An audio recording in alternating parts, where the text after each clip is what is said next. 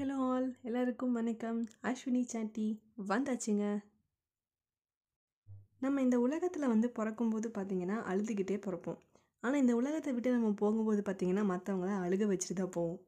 ஆனால் இந்த ரெண்டுக்கு நடுவில் நம்ம வாழ்கிற வாழ்க்கையை வச்சு தான் நம்ம இறக்கும்போது நமக்காக அழகிறாங்களா மரியாதை செய்கிறாங்களா என்ன செய்கிறாங்கங்கிறது அடிப்படையான ஒரு விஷயமா பார்க்கப்படுது. சரி உங்கள் எல்லாத்துக்கும் ஒரு சின்னதாக ஒரு குட்டி கதை சொல்கிறேன் ரொம்ப பெருசாக இல்லை இது எங்கள் வீட்டில் நடந்த ஒரு சின்ன இன்சிடெண்ட் தான்.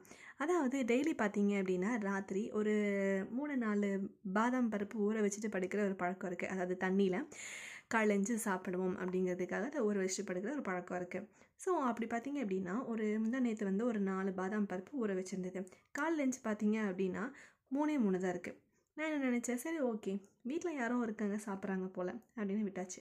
நெக்ஸ்ட் டே பார்த்தீங்க அப்படின்னா நாலு ஊற வச்சுருக்கோம். காலைல மூணு தான் இருக்குது எங்கடா காணோன்னு கண்டினியூஸாக ஒரு ஒன் வீக்காக பார்த்துட்டு இருக்க பார்த்துட்டு இருக்க okay somewhere it's getting missed அப்படிங்கிற மாதிரி நானும் விட்டுறது. பட் நேற்று வந்து ஆல் ஆஃப் அ சடன் எங்கேயோ க்ளீன் பண்ணிட்டுருக்கும்போது பார்த்தீங்கன்னா அப்படியே ஒரு பாதாம் குடோனே வந்து ஸ்டாக் பண்ணியிருந்தது ஒரு இடத்துல. என்னடான்னு பார்த்தா நம்ம எறும்பு வாழ் மக்கள் என்ன பண்ணியிருக்காங்க? நான் நைட்டு ஊற வைக்கிறது எல்லாத்தையும் லைட்டாக தலை தெரியும்லையே அந்த பாதாம் பருப்பு? அதை மட்டும் அப்படியே அலைக்காக தூக்கிட்டு கொண்டு போய் கொண்டு போய் என்ன பண்ணியிருக்காங்க? அவங்க வீட்டாண்ட எல்லாத்தையும் ஒழிச்சு வச்சுருந்துருக்காங்க. நாம் எங்கடா இதை பருப்புலையெல்லாம் காணுமே அப்படின்னு தேடிட்டு இருந்தா எல்லாம் அவங்க வீட்டுக்குள்ளே இருக்குது.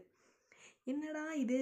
நம்ம வீட்டு எறும்புக்கு மட்டும் இப்படி புஜிட்டிக்காக இருக்கே அப்படின்னு அப்போவே எனக்கு ஒரு சந்தேகம் வந்துச்சு.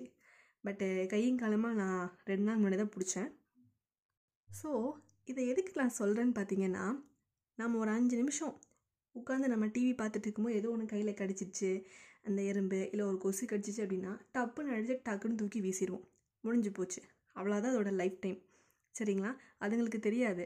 நான் வந்து அடுத்த நேரம் வந்து சொத்து சேர்க்கணும் அடுத்தது சாப்பிடணும் அதுக்கு நான் சேர்த்து வச்சுக்கணும் அப்படின்னு அதுங்களுக்கு வந்து என்ன மாதிரி ஒன்று கவலையும் கிடையாது ஒரு கமிட்மெண்ட் கிடையாது அதுங்களுக்கு. புரிஞ்சுதுங்களா? அப்படி இருக்கப்போ தான் வந்து பிறக்கிறோம் அந்த இறக்குறோம் அப்படிங்கிற அந்த ரெண்டு இருக்குது நடுவில் இருக்கிற அந்த கேப் இருக்குது பார்த்தீங்களா அந்த நடுநிலை இல்லை பார்த்தீங்க அப்படின்னா என்ன பண்ணுதுங்கன்னா தன்னால் முடியுதோ இல்லையோ அதை எப்படியாவது கொண்டு போய் சேர்த்து வச்சுக்கணும். நாளைக்கு அதை சாப்பிட்றக்கு இருக்கணும் இல்லையோ அதெல்லாம் ரெண்டாவது ஒரு விஷயம்.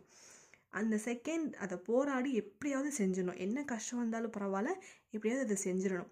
அந்த மாதிரி அதுங்களுக்கு இருக்கிற ஒரு தன்னம்பிக்கை அப்படிங்கிற ஒரு விஷயம் பார்த்திங்கன்னா ரொம்ப ரொம்ப வந்து ஒரு ரசி ரசிக்க கூடிய ஒரு விஷயம்.